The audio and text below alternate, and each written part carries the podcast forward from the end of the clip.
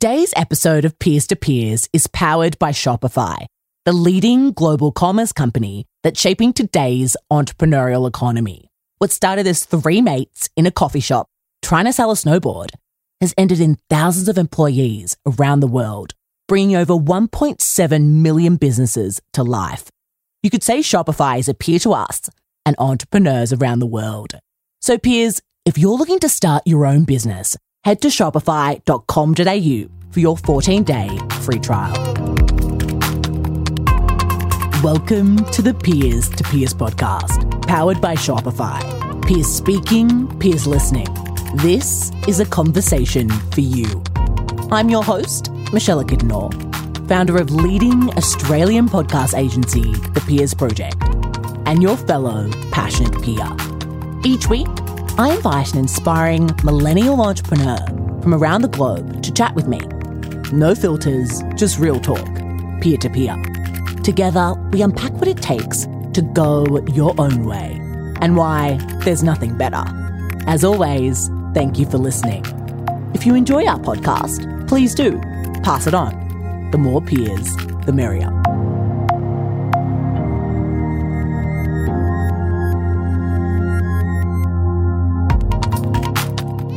Hello, peers, and welcome to the Peers to Peers podcast, powered by Shopify.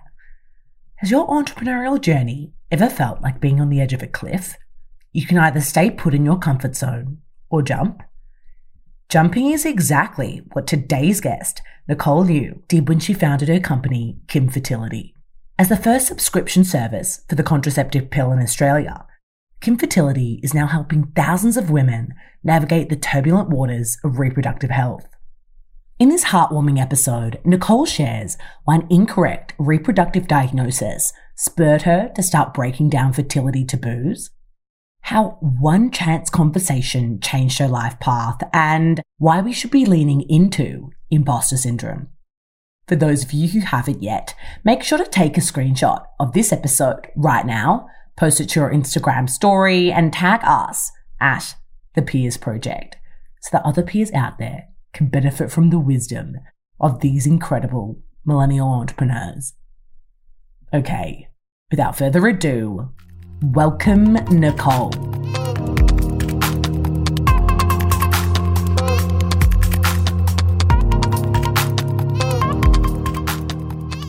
Nicole, Welcome to the Peers to Peers podcast. We're so excited to have you on the show today. Hey, thanks for having me. I'm really excited to be here. Amazing. You know, you and I recently connected, and when I looked into you and all of the amazing work that you're doing in the health tech space, I knew I had to have you come on the show. So I really appreciate you taking the time. No, thank you. Thank you so much for having me. Amazing. So, look, for those of us who don't know who you are and what you do, tell us a little bit about yourself. So um, I'm the founder of Kin Fertility, and Kin is a place where essentially, like, we're trying to empower women to um, take control of the decisions that impact their body and their reproductive health. Um, and so that spans a lot of things, but we actually started with launching Australia's first subscription service for the contraceptive pill. Um, and ever since then, we've sort of like started to look into things in fertility, um, conception, pregnancy, and postpartum. So a whole range of things at the moment. Oh, it's so exciting, Nicole. You and I have been trying to get on a podcast for such a long time, and I've looked into your business yonks ago, but now hearing it back from you, it, it, just sounds so, yeah, so, so cool. And I can't wait to dive deeper into that. But before we do, I'd love to start with a question that I've often found to be very insightful and revealing, and that is, what did your parents do? And how has this impacted the choices you've made in your life and in your career so far? Yeah, so um, essentially, my parents were first generation immigrants and um, they basically spoke like pretty broken English. So, in order to make a living in Australia, um, they actually just had to start their own businesses. Um, and so, they sort of like had a whole array of businesses and they almost like changed every two or so years. Um, and so, growing up, I saw them working on like, you know, selling computer and IT systems. At some point, they were like running an Italian franchise um, selling pizza and pasta. Um, they were running a post office at a time and they were like installing curtains. Um, the main one that they had for a while was actually like, um, like uh, selling uniforms and doing the embroidery on the uniforms and the clothes. Um, and then eventually my mom also became like a Daigou selling Australian goods to China. Um, so growing up, it was sort of like always this little adventure of like going wherever they worked. And I'm like, I actually really loved it and like being their little helper. Um, obviously like paid somewhat, but um, I literally used to serve like pizza um, to to customers and like help out in the embroidery factories and actually like put to put like um, fabric into the machines, and I absolutely loved it. And I think that's sort of like um, where my itch for building businesses and just like starting things fresh um, came from. Um, but the thing is, like, my parents hated it. Um, not because like they hated working in the businesses, but it was actually often so um, unstable because like some businesses would be a great success and they would like get a return on it, but a lot of them would also fail. Um, and so it was never it was so volatile for them in terms of like making a living that they never wanted me to do that for myself. Um, and they wanted me to have like a stable, you know, corporate job from a good um, brand name and just like have a stable career, um, which is like kind of how I started out my career because that's sort of like the way they pushed me. Um, but then I think like being as, as, stubborn as I am and as stubborn as I still am, um, I think like I always, I was like, oh, they don't want me to do it. I should do it. Um, and so eventually probably just like turned around and I was like, look, this is still something I want to do. I'm just going to give it a crack. I absolutely love that. And I love asking that question because I think it does just, it's what happens when we're children and what our parents do. I feel like that is just like embedded into our like psyche almost. And it's just so interesting to hear that, yeah, your parents were like, business owners through and through and they were hustlers. And I think, you know, especially as, you know, immigrant parents, it's almost like a necessity. You know, what do you think that hustle mentality, um, you know, you mentioned that it, it fueled you to ultimately want to do your own thing, but what do you think that taught you at such a young age, you know, when you were helping them out, trying to figure it all out? What did that teach you about yourself? And then I guess how do you think that carried through even when you were heading into corporate and university, etc.? I think like a couple of things. Like I've never I grew up like never seeing my parents um, like take a day off. Mm-hmm. Um, and so like I think the first thing was definitely like work ethic and like the sort of like hustle they had behind them, but just like the pure determination to like see something through um, and the grit that it takes to do that and just like watching them time and time again like um, like have successes, but also like when things fail, they would just like pick themselves up again, start something completely different, um, find new business partners to do it with, somehow find like um, financing to do it, and just like power through. Um, and I think that pure grit and determination probably like got, um, I guess I can't like inherit it, but like you definitely learn it by osmosis just by watching that. Um, and then I think the second thing was just like kind of like a, I guess like as we're kind of watching them um, build all these businesses and like get their hands dirty um, and doing that kind of alongside them in a very small and like um, insignificant way um, i think it just like built my passion for like actually doing stuff and building stuff from the ground up mm-hmm. like one of my this sounds really silly but like one of my um sort of like random dreams um, or hobbies is like I love interior design and I love renovations. And like I think about that sometimes and I'm like, I actually think I just like building stuff with my hands. Um, like I actually do want to knock houses down and like build it back up and like paint it. Um, and I think I feel the same way about businesses and I feel that probably like stems from watching them literally start from nothing um, to building a business to having employees to like having something to like do every day um, and like having something tangible to build up from nothing. Yeah, I don't know. I think that that sort of like come from them a lot as well. So, you know, as the story goes, you dived into, I think it was UNSW, you did a Bachelor of Commerce. There's no surprise there, business, um, but finance and, and economics. You know, talk to us a little bit about what your university days were like, you know, and mm. I guess mm. what they taught you about yourself and the world around you. Yeah, so um, so I did the Bachelor of Commerce, like you mentioned. I was actually part of this, um, I guess they, they call it like a scholarship program um, called the co-op program, which is like um, basically you get work experience and a uni degree at the same time. Um, and as part of that, um, what it meant was like you were working while you were studying. And so um, I had a couple of internships, um, primarily for a whole year full time in investment banking. Um, and I was juggling that while doing like night school um, and a couple of subjects um, in uni. And so straight away from like sort of like first year to third year, already having that working experience and already having that hands on experience meant that to, to, be honest, like you just start applying a lot of the things you learn in uni and start learning a lot of the soft skills you need for work. Um, and that was super, super valuable. And I think um, led me to realize that I probably learn better outside the classroom than I do inside the classroom. Um, and it was actually really interesting. yeah. Um, so as part of the scholarship program, um, you actually have to complete an honors. I got to the end of the program where I had to do that and I, I didn't feel like it was right for me. Um, and so I actually ended up dropping out of the scholarship. And I think that was actually one of the most like significant moments in my life where I've learned something for myself because like I actually had to go against, um, the grain and like go against what everyone else was telling me to do. Um, but trust my gut on like what I thought was right for me. Um, and so in my last year of uni, I actually dropped out of the scholarship program. It meant I had to pay like stupid sum of money back.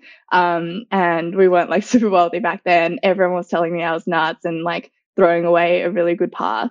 Um, but I felt in my gut that I really wanted to do that. And I ended up going to get other work experience in a venture capital job, um, in Reinventure. And that was when I first got my like, uh, I guess exposure, first exposure into startups. And that's like, I loved it, absolutely fell in love. And I think that's sort of ultimately contributed to wanting to start my own thing, but also just like being in love with sort of like technology and um, starting something um, even more. And I think taking that experience with me, um, even when I went through corporate, uh, allowed me to know when I wanted to leave as well.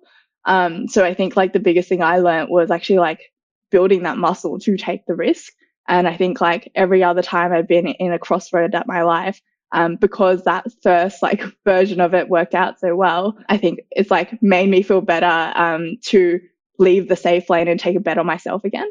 Um, because there is downside, but there's also upside. And so like if you're chasing that rather than staying safe, um, that felt a lot more comfortable because I've used that muscle mm. before. I love how you call it a muscle. it's just, it's just so, so true. I do have a question around that though. Like, how did you gain the courage to do that. Mm. It's a massive leap. You know, you're probably like early twenties. You don't really know what the world is about. Yeah, you had a bit of experience, but like this is like such a prestigious program, et cetera, et cetera. Like how can we gain the courage to listen to our gut and follow that?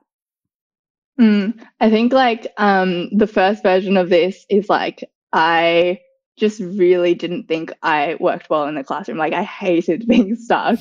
Um, I hated feeling like, and like I respect a lot of people who do like post grad and like get those qualifications. It's just not right for me. Um, whereas like I was so excited being in the workplace. I was so excited learning new things every day and like having a challenge to actually work on and like have an impact. Um, but in the classroom, I didn't get that. And like, I didn't feel that that was right for me. And I think like having those two opposing sides where I was like, I'm going to spend a year, um, literally dedicating myself to being in this room and like learning something on paper, um, that just like wasn't for me and it didn't feel like me. Um, and I think even the thought of it was so like scary.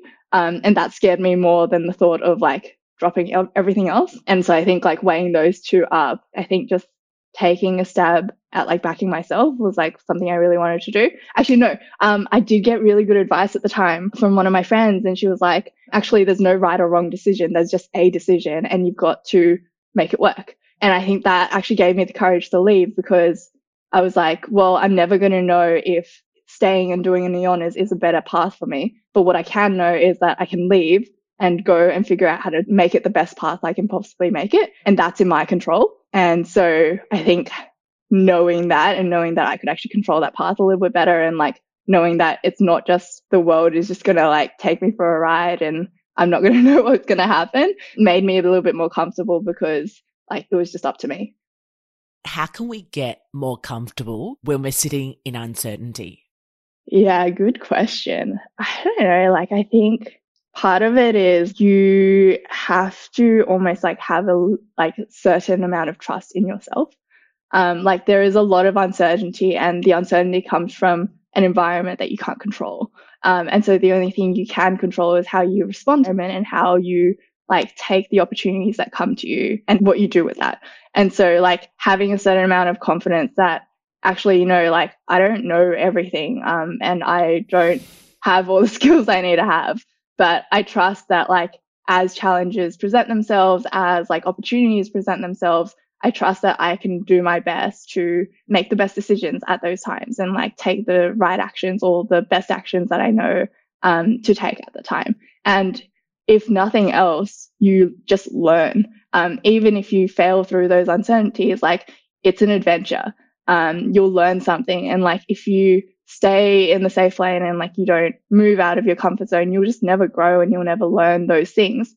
Um, and you'll kind of like see it from the sidelines, but it's so different, like actually experiencing and actually like, um, it's like if you never touch boiling water, you'll never know it's hot. Um, and so like you'll never know not to make that mistake. And I'm very much like an experiential learner. So like I think that was what got me a little bit more comfortable doing that. I love that analogy.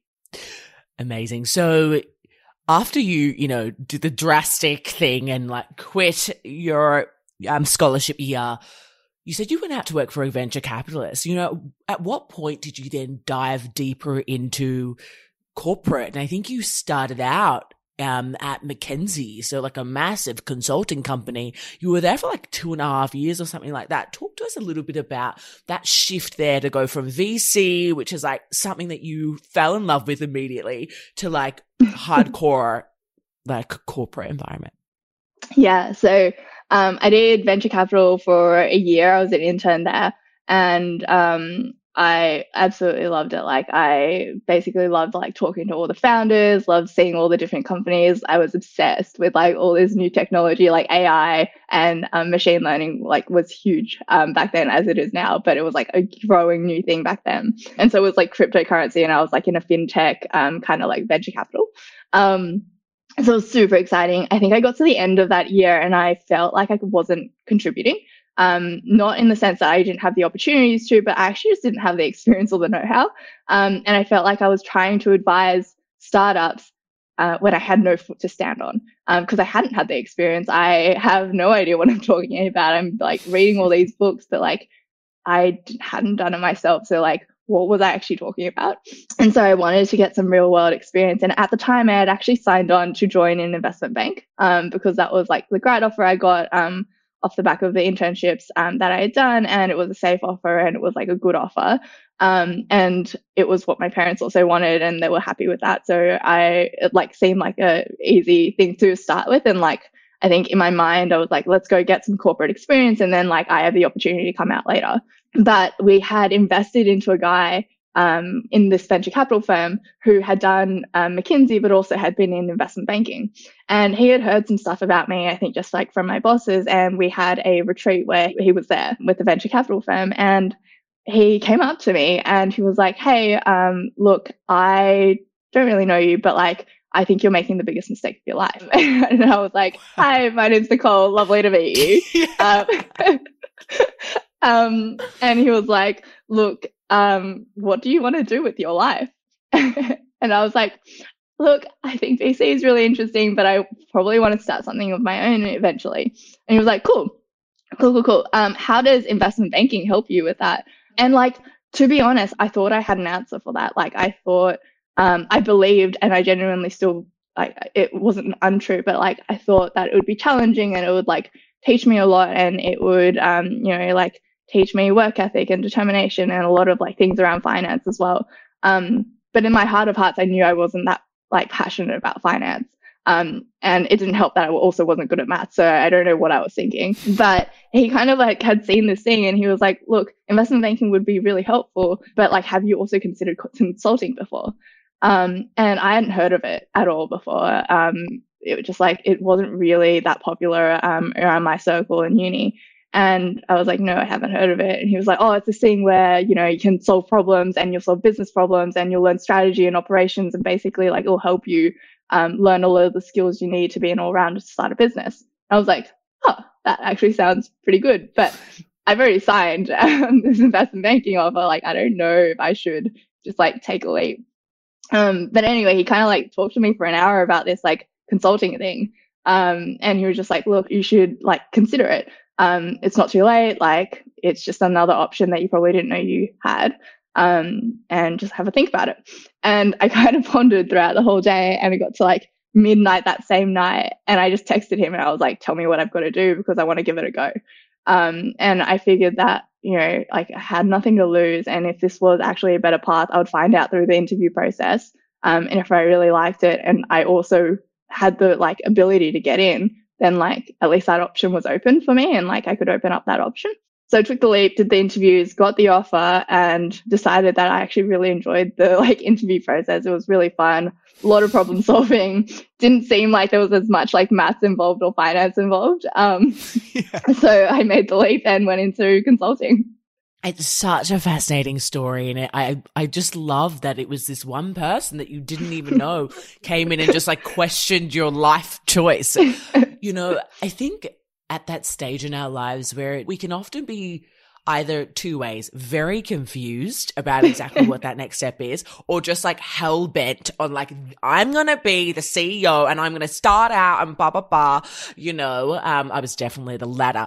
Um but how can we gain clarity on what it is that we actually want to do? Mm. perhaps not forever but just to gain i guess a foundation yeah, um, I think it's really important to like just talk to as many people as possible. Like I had the same experience when I left consulting to like find out what I wanted to do next.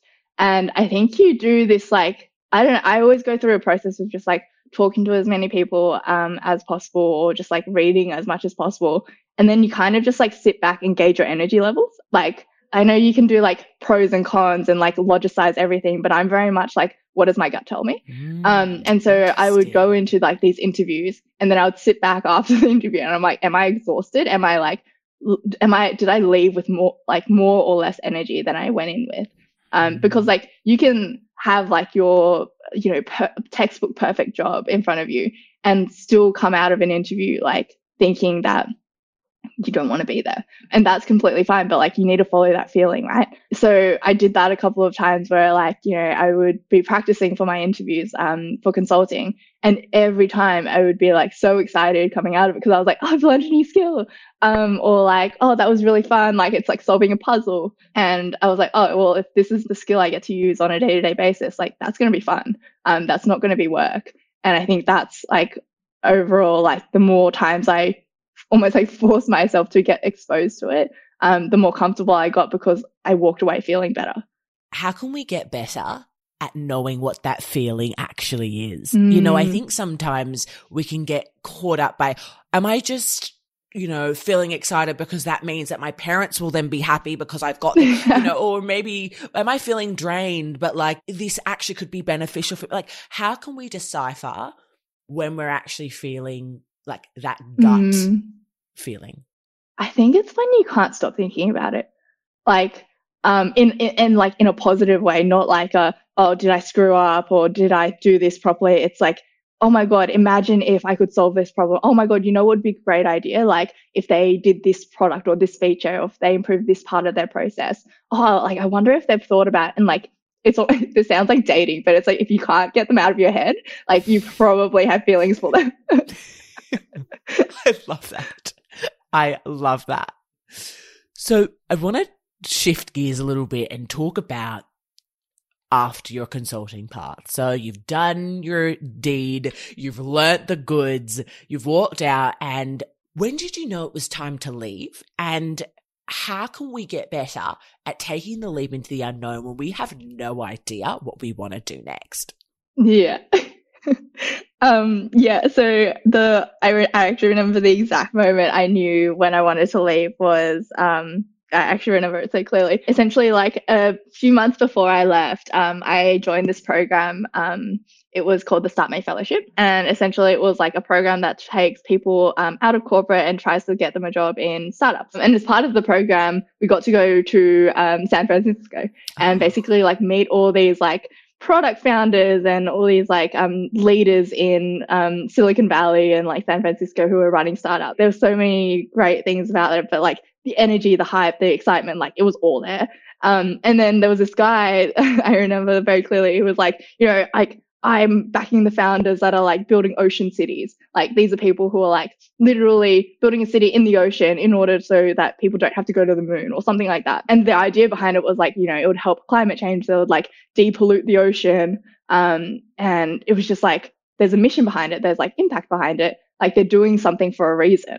Um, and it was huge. Like they're doing like trying to build a city in the ocean. Like that's an ambition I've never even thought to have.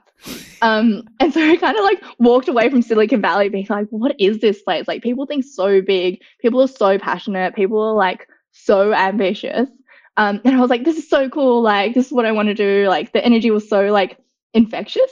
Hmm. Um, believe the hype. Like, Silicon Valley is really cool. Anyway, um, so I come back to Australia, um, and I go back to work, and I like I had never done this in like my whole um consulting career, but like that day I came back, um, one of my tasks was to basically reconcile an Excel sheet, um, and basically like reconcile a budget. Um, and they were like, "Can you get this number to equal this number?" on two cells. And I was like, what am I doing with my life? Like, what, what am I doing here? And I think that was the moment where I was like, I don't think, like, I actually don't think I want to do this long term. Not because like the job wasn't amazing. Like, I learned so much and I love the challenges. But I actually realized that I didn't want to advise anymore. I wanted to actually be in the action. I wanted to like be closer to the customer. I wanted to build the thing rather than tell people how to build the thing. Um, and so I think that after that moment um, kind of shook me. I was like, okay, I think I need to leave. Um, and the way I actually like had left without any job, um, I just like knew that I wanted to spend a bit of time finding um, finding something. I think part of leaving um, a safe job is like you're kind of scared of the um, like what we talked about, like we're scared of the uncertainty, we're scared of almost like failing as well. Like, what if you're leaving a really good path and you screw it all up? Um, and the opposite of that, I guess, for me was like, act- I was actually scared of like the certainty. Um, I was a little bit scared that I kind of knew what was coming, um, and that uh, it wasn't that it wasn't even a good path. It was just the fact that it was a predictable one, um, and that felt much less exciting for me.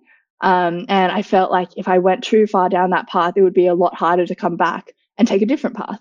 Um, and I think that scared me a little bit. And then when I thought about it a little bit more, I was like, okay, well, if I leave, the worst case scenario is that I fail and I fail very publicly and I fail very like terribly. Um, but then I can come back to a similar job. Like I that like it's I'm not it's not um binary, right? Like the worst case scenario is that I can come back or that I go to a job that is similar and uses a similar skill set and I do similar things. Like at least then I would know that you know, that's not for me or like I'm not good at it. Um, like whatever the new thing I'm doing is.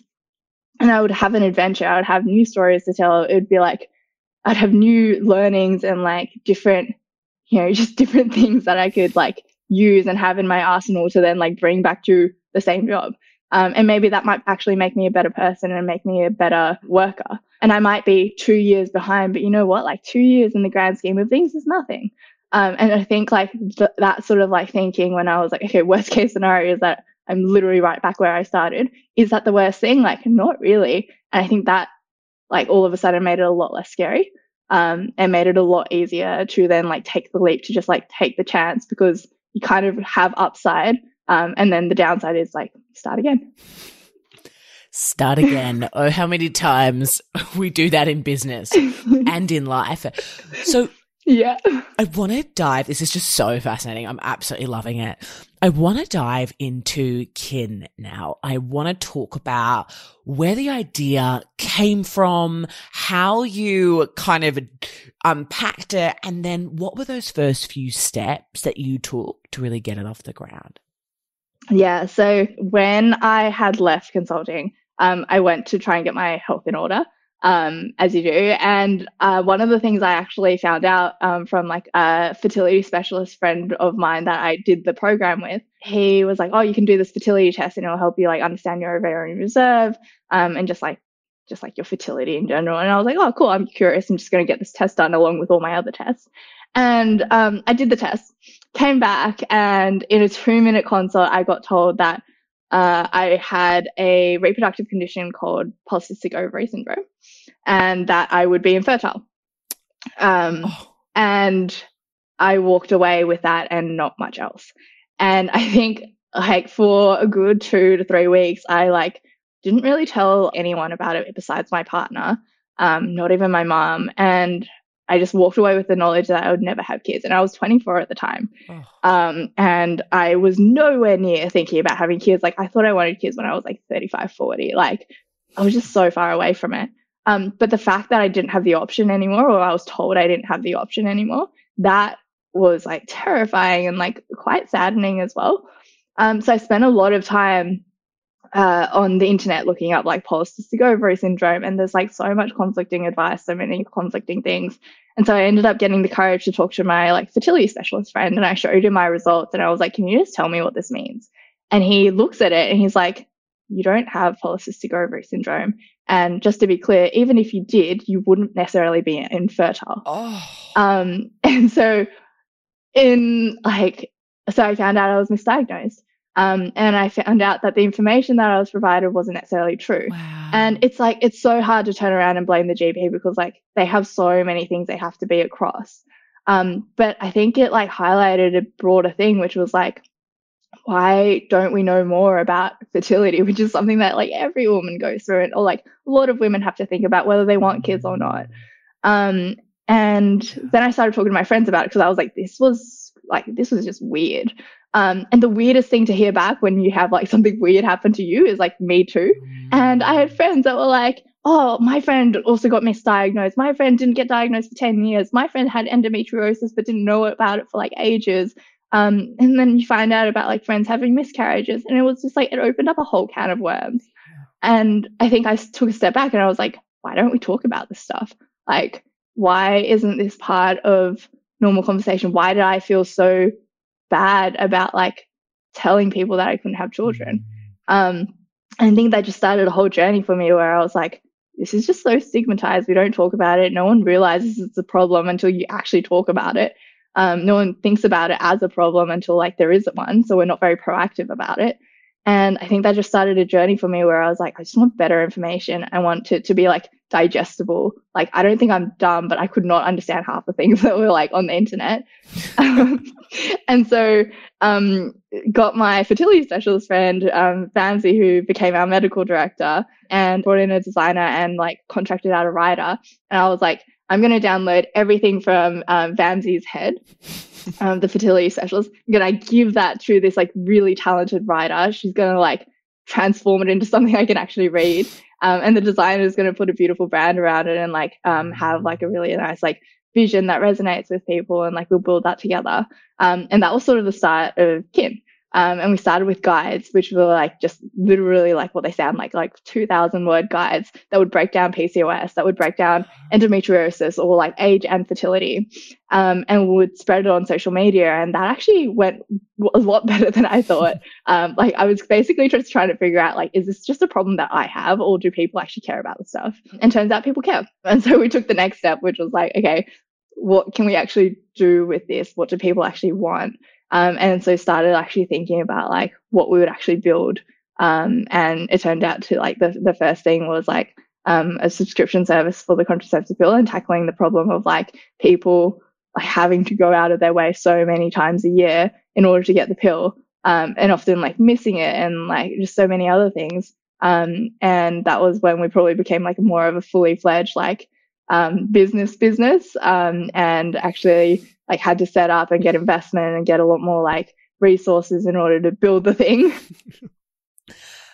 I just love how you broke that down for us. Like, I feel like I could start a business right now. Like, just you've really broken that down into the little steps. And I think it's, it's so important. And I love the fact that you started out quite small. You know, you were like, I'm just going to create these guides and, and see what happens. And I think so many of us can get overwhelmed with this concept of start up and I need to go out there with something with a bang and I have to have all this money and I, I like whatever. At the crux of it, it's like, let's just see if there's even a problem yeah. we can solve here. Yeah. Was there ever a point where you felt like, oh my goodness, yes, I'm getting great feedback, but how the hell is this going to be like sustainable, like a, an actual business? Like, how did you navigate that time? I actually don't think I had a lot of time to think about that. Um, so, like, to give you a bit of context, we launched in February last year um, which was a month before the pandemic. Um, so this was when we launched the like contraceptive service, um, and we went for it, and we were like, you know what, like um, we're just going to try and build like an amazing experience. Um, and it's healthcare, so you can't really build a super MVP experience. So we like we spent a couple of months on it, um, and we are like, we're just going to do it and then see how it goes, and then if it works well, we'll build around it and we'll try and scale it. Um, but it was February, we launched. Um, the PR picked up really quickly, like um, much faster than we expected. So we were already getting a lot more demand than I thought we could handle. And then slowly it just kept ticking up. And like, I didn't really understand why. Like, I knew the pandemic was a thing, but like, I didn't know how serious it was at the time. Um, it was still very nascent, but we just kept seeing the volumes tick up. And I was just so confused. And then I realized, like, and then lockdown happened. And then we were like, okay, it's happening. And then you just like keep seeing the volumes rise. And I was like, I don't think we're like prepared for this. And basically, I didn't sleep for like the next few months basically like we were running our whole company out of this like small pharmacy um, that wasn't really set up for scale at all. Um, and we were doing way more orders than we can handle. Oz Post all of a sudden had like all these delays um, because of COVID. The pill brands were running out like nationally, left, right, and center because like everyone was hoarding or like everyone was like trying to get it before it ran out, um, which caused more hoarding. Um, and then the regulations kept changing because like people were doing the hoarding. And so we had to go from like selling two boxes of pills at a time to having to sell one and like change all our operations, um, around it. So like we didn't have a lot of like there was just, like not a lot of time to actually think and like step back and be like oh, oh crap like what am i doing um because like it's contraception. So it's not like, uh, you know, like we can't just be like, hey, sorry, I was supposed to delayed your order. Um, or hey, sorry, like we're out of stock.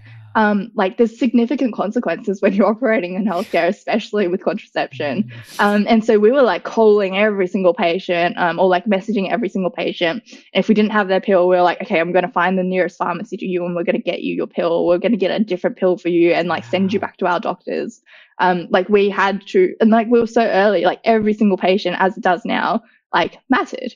Um, and we treated every single patient as if they were like literally and they were our patients, but like literally our own patients, um, and handheld all of them through what was a really uncertain and really like tough time. Um, and all the while, like we were going through lockdown as well. So the whole team went into lockdown uh, I like needed to hire people as well in that time, especially like customer success people, um, to like handle the loads and the tickets coming through, um, and operational people. And so we were onboarding people at the same time. Um, and so like to launch directly into a pandemic, um, with no founder experience before that and beforehand, it was just like, it was wild and I I'm like glad I did it. It was like an initiation by fire, but it was like definitely by far the like toughest thing I've had to do. And so like I think after that I just like didn't think about it. I was like if I if I could do that and we like got through it kind of barely. Mm. Um, but like we got through it.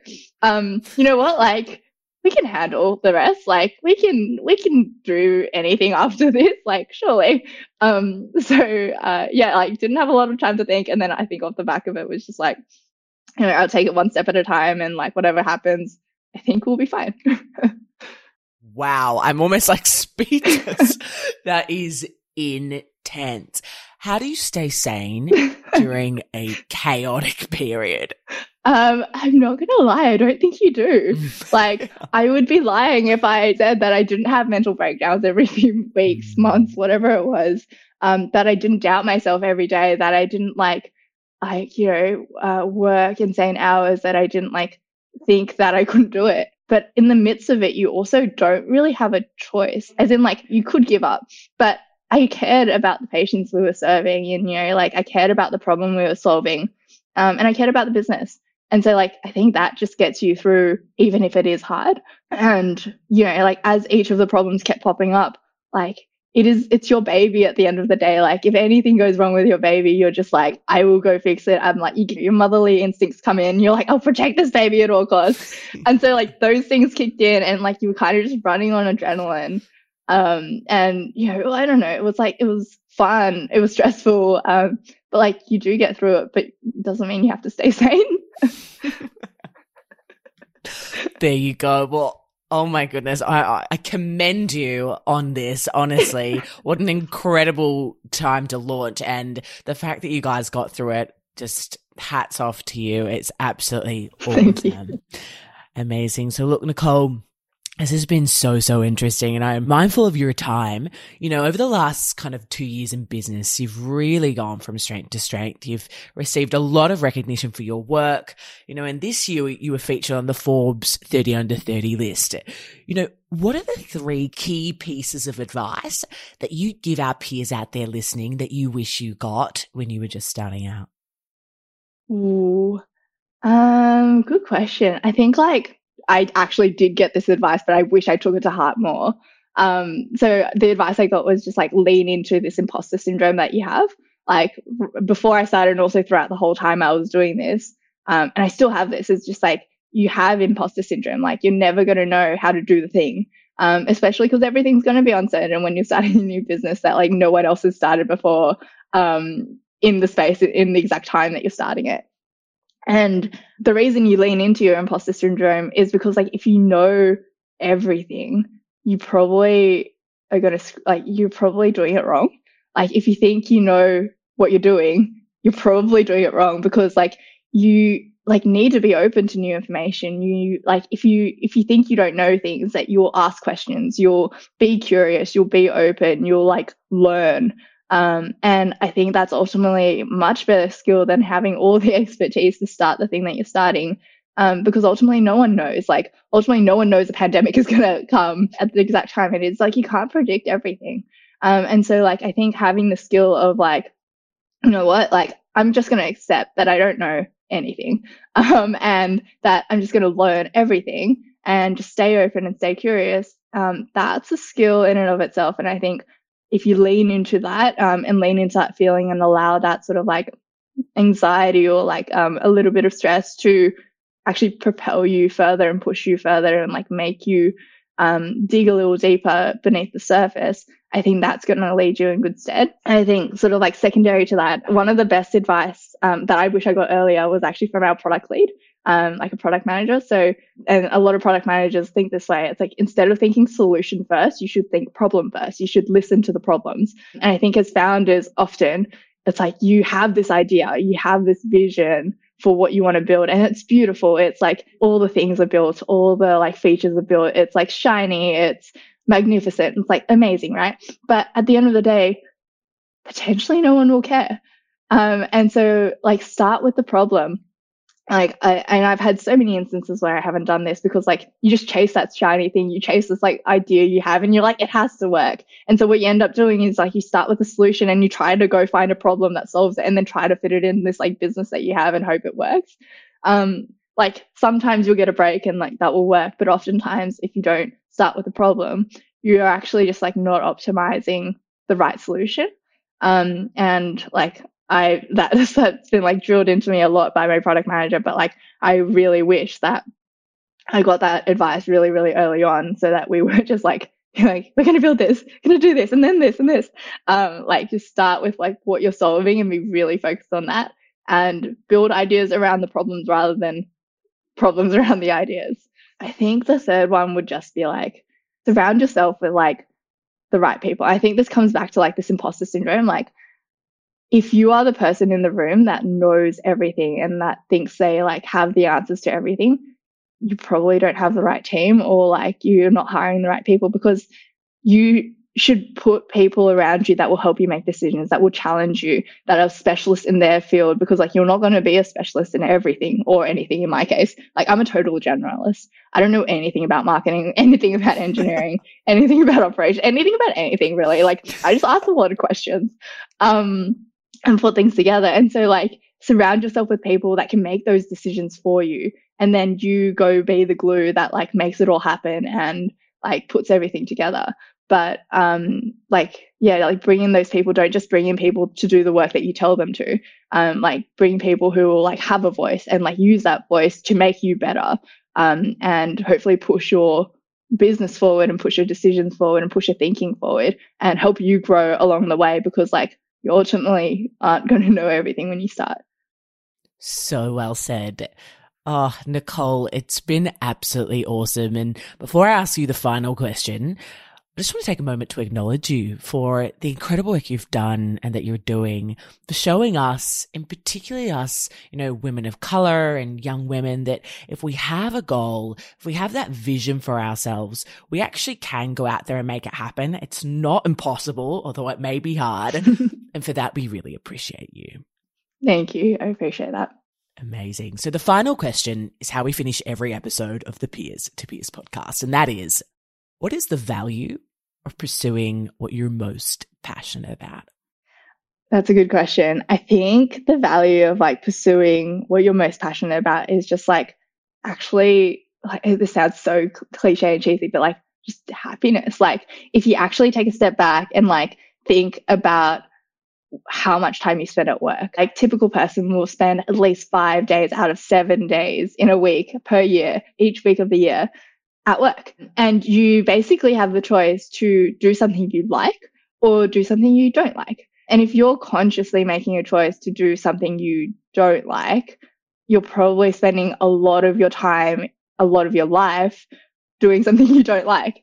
Um, like it's as simple as that, right? So if you can actually find something that like doesn't feel like work and feels like living, feels like learning, feels like an adventure, like you'll just be a lot happier because like you're meeting really cool people, you're like feeling excited all the time, you're learning new things, you're getting challenged in the right ways, you're like working on something you actually care about. Um, like that's a total privilege.